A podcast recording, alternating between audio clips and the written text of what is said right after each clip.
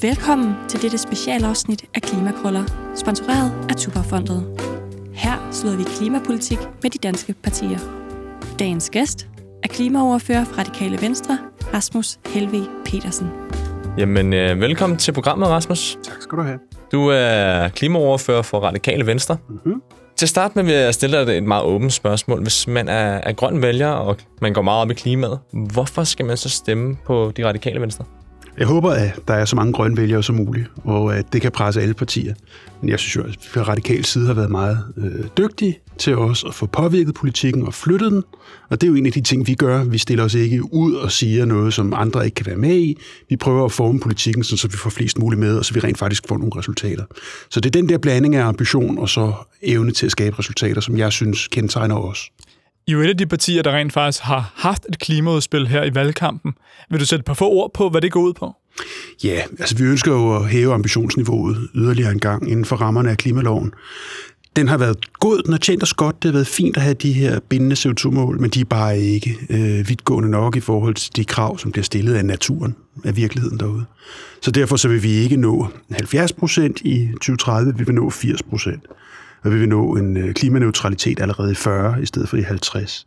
Og vi vil så også prøve at blive klimapositive, altså simpelthen at opsage mere CO2 på Danmarks jord, end vi udleder.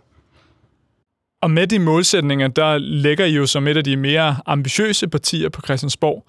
Men samtidig så er I jo kendt for at insistere på brede forlig. Hvordan spiller de to ting sammen? Fordi hyppigt så ser man jo, at når alle partier skal være med, men så er der jo også nogen, der trækker den anden retning, og så bliver ambitionsniveauet lidt andet i den konkrete lovgivning. Ja, det er et dilemma. Det ene er et mål, og det andet er et redskab. De brede forlig er jo altså vanvittigt vigtige i forhold til at få gennemført de her ting. Og det, at vi har fået forpligtet Folketingets partier på en 70% målsætning, betyder, at du lige nu har alle, der er nødt til at spille med. Så det er svært at lave de brede forlig, og det er svært at få dem ambitiøse nok, men når du får dem lavet, så er der også en garanti for, at det bliver gennemført. Så det er så det dilemma, man har der. Vi øh, er lykkedes godt ved at få de her mange partier med til ligesom at få gjort klima til en konsensusværdi, noget folk godt ved, de skal indstille sig på. Og det er også noget, der får brancherne med. Hvis man ved, at der er et bredt flertal, som også kommer til at bestå efter et valg, uanset hvordan det her valg ender, så vil der stadigvæk være flertal for en 70% målsætning på den anden side, fordi så mange partier er der allerede med til det. Og det sender et voldsomt signal til erhvervsliv og aktører derude, at prøv, det her kommer til at ske, vi kan lige så godt indrette os efter det. Det er ikke noget, vi skal prøve at lave om, eller lobbyere for, eller udsætte. Det kommer til at ske. Så de brede forlig har en, øh, en meget, meget fin effekt, og de brede forlig har muligvis også været ryggraden i øh, den relativt danske succes på klimaområdet. Og det vil jeg gerne bruge nogle ord på, hvis der er tid til det. Der sker det interessante, at når man har øh, en, en styreform, som vi har i Danmark med mange små partier, det er sådan noget, som man i udlandet vil betragte med stor mistænksomhed og regne med, hvad førte til ustabilitet. Fordi normen i alle andre europæiske lande, det er, at du har lidt over 50 procent af et parlament, og så danner en regering, og så styrer det hele, indtil de bliver væltet af lidt over 50 procent, der vil noget andet. Og det fører så til nogle politikskifter hver fjerde eller ottende år. I Danmark, der har vi så haft de her meget altså svage regeringer i virkeligheden, det vil sige mindretalsregeringer, der endda er koalitionsregeringer, der skulle lave brede forlig med deres modstandere. Med det resultat, at når du har et regeringsskifte, så har du ikke et politikskifte. Hvilket er en kerne i det. Og det betyder, at for eksempel den danske vindmølleudbygning har stået på i ubrudt over 30 år med meget lange horisonter, hvor der hele tiden har været en investeringshorisont, en tryghedshorisont også for forskere og andre. De ved, at det her det kommer til at ske. Og derfor tror jeg faktisk, at de her relativt svage regeringer og de her brede forlig i virkeligheden har været nøglen i alt det, vi har nået. Så er det så spørgsmål, om det er et redskab, der kan føres langt nok. Men i dag der så vi jo også en situation med ret mange desillusionerede grønne vælgere. Jeres eget parti i meningsmålingerne står svagere, end det plejer at gøre. Chantal Mouffe, den politiske tænker, hun taler jo om, at jamen, når alle partierne klumper sammen på midten og laver brede forlig, så bliver det lidt som at vælge mellem Pepsi eller Cola. Det er ikke rigtigt et valg. Er det en situation, vi står i nu, hvor rigtig mange af de store danske partier i virkeligheden har gået sammen med så mange forlig, at vælgerne slet ikke på den grønne dagsorden kan kende forskel på dem, og kan spotte nogle partier, der reelt kan få os i mål med at blive under halvanden grads opvarmning? Ja, det kan du godt sige. Kontrasterne bliver selvfølgelig dæmpet noget, når vi har øh, de store partier, der er en del af en 70% målsætning. Vi prøver selv at lave en kontrast med det her oplæg. Men altså, det er jo ikke et, et, et afgrænset demokrati. Der kan jo hele tiden komme nye partier til, og vi har der nogle nye venstrefløjspartier, der lægger sig meget markant ud på noget klima nu. Så jeg synes ikke, at systemet udelukker, at man kan komme til med noget andet end det der konsensus, for det første. Øh, og for det andet, så vil jeg hellere have, at det er svært at se forskel på partierne, fordi de alle sammen er grønne, end at der er en meget stor og fin kontrast fra nogen, der ikke vil noget som helst, og nogen, der vil en masse. Jeg vil lige at komme tilbage til, til det med de brede forlig. Mm. Er I ikke bange for, at man øh, kommer til at skynde sig for langsomt, hvis man laver de her brede forliger? Jo, jeg synes, vi skynder os for langsomt generelt. At et af problemerne ved vores udrulling lige nu, det er først og fremmest tempo. Vi kan se, hvis vi dykker ned i for eksempel havvindmølleudbygning, at det, der hedder permitting, altså tilladelsen til at stille de der møller op, er lige nu det, der tager længst tid. Det er sådan set ikke at finde kapitalen til dem, eller at finde en plads til dem. Det er simpelthen at få gennemført alt det der. Øhm, og der kan man se, at, at vores beslutningsproces, alt inklusiv, er meget langsom herhjemme lige nu. Det er selvfølgelig et problem. Øhm, men alternativet er jo altså måske forhastede beslutninger. Jeg ved det ikke. Generelt, når man ser på jeres ambitionsniveau, så er det jo igen det er højere end mange andre partier. Man kan så stille spørgsmålstegn ved, hvor meget I får igennem, når I vil have brede forlig. Bliver det så lige så godt, som I selv sigter efter?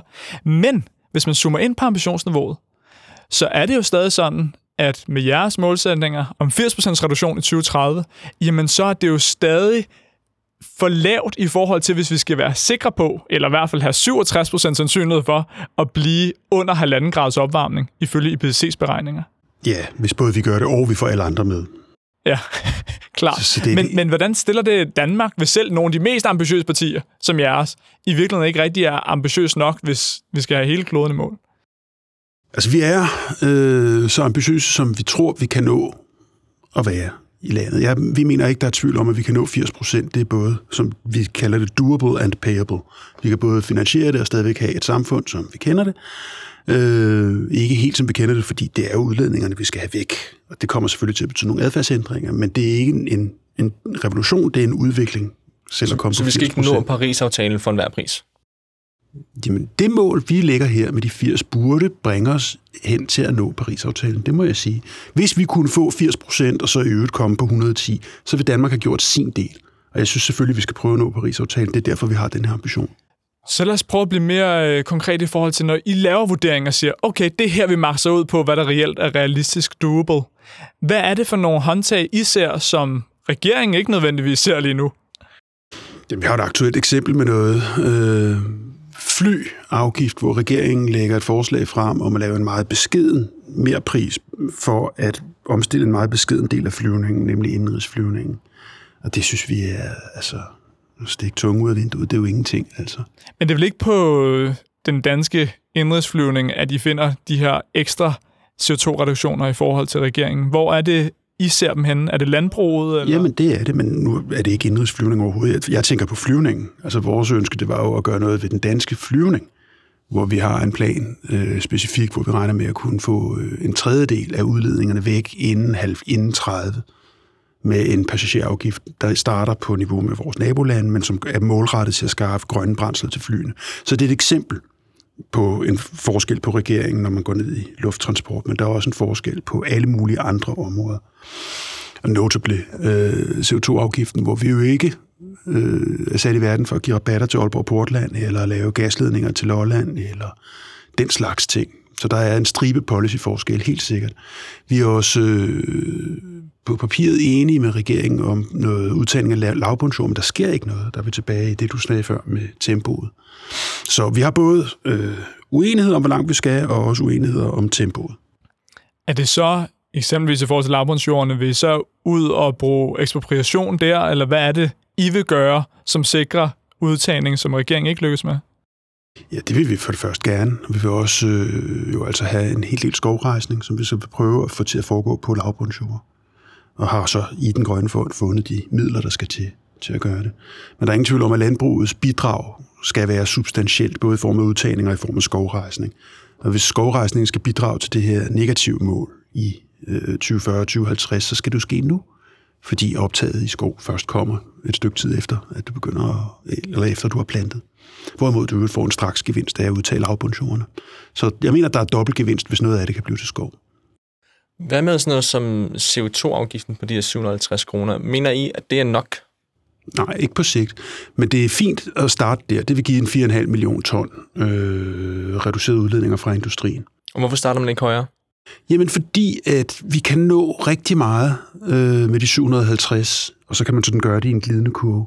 Hvis du klikker ind med for eksempel 1200 ton universelt, så vil der være noget dødvæksttab, som ikke rigtig giver nogen klimagevinst. For eksempel vil det lukke Aalborg Portland i morgen, og så skal vi importere cement i stedet for.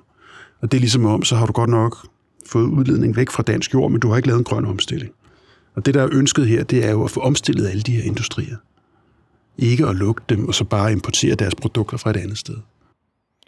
I er jo et af de partier igen, der rent faktisk sat målsætninger for ikke bare at reducere Danmarks CO2-udledning, men danskernes CO2-udledning. Altså også begynde at se på den store procent af danskernes udledning, som foregår i udlandet, fordi vi importerer produkter. Altså som ikke bliver talt med i Danmarks CO2-regnskaber. Præcis. Hvordan vil I konkret gå til det? Men der er jo igen det antal redskaber, der er. Vi kan jo prøve at... Øh, noget af det skal jo altså ske på EU-niveau. Det må jeg sige. Og så er der nogle øh, afgiftsskruer, vi forhåbentlig kan, kan skrue på, og så er der forhåbentlig nogle incitamentskruer i forhold til genanvendelse og mindre forbrug, vi kan bruge. Men vi skal samarbejde med virksomhederne om det især, fordi øh, rigtig mange af deres værdikæder er jo det, der virkelig baserer sig på importeret materiale. Skal, skal det være igennem øh, ulandsstøtte, at man vil, man vil gøre det her, eller skal det være igennem virksomheder? Nej, jeg synes, det skal være igennem virksomheder. Jeg synes, det skal være igennem de værdikæder, som de danske virksomheder bruger. Og jeg synes, at ulandsstøtten, den er der rigeligt brug for, både til klimatilpasning og i øvrigt til udvikling. Altså, det er ikke noget, jeg har lyst til at kanibalisere den støtte, vi giver til andre formål. Lige nu bliver udviklet til tusind spørgsmål til professoren, det her. Men skyd, skyd, skyd. Hvordan, øh, når I begynder til at tale om det, afgifter blandt andet, der skal hjælpe med at nedsætte danskernes forbrug, så vil et typisk svar fra Socialdemokratiet jo være, så går det ud over de fattigste. Svaret fra enhedslisten vil sige, ja, det går ud over de fattigste, dem skal vi hjælpe på anden vis med økonomisk støtte. Hvor står de radikale der? Men jeg altid synes, at det mest latterlige argument i hele klimadebatten, det er enhedslisten om, at man ikke kan lave en flyafgift, fordi det er synd for folk, at de ikke kan flyve. Men vil det ikke bare kompensere? Så siger vi, indfør en flyafgift, men så kompenserer vi de fattigste øh, husholdninger på anden vis. Jo, det synes jeg er latterligt. Jeg synes, at det skal være dyrere at flyve samlet set. Det skal være en større belastning på budgettet. Det skal ikke kompenseres et andet sted. Og der, i det ligger der en eller anden kvotetankegang, at folk har ret til en Mallorca-tur eller et eller andet den dur. Det synes jeg ikke. Jeg synes, det skal være dyrere at flyve, punktum. Altså en større belastning.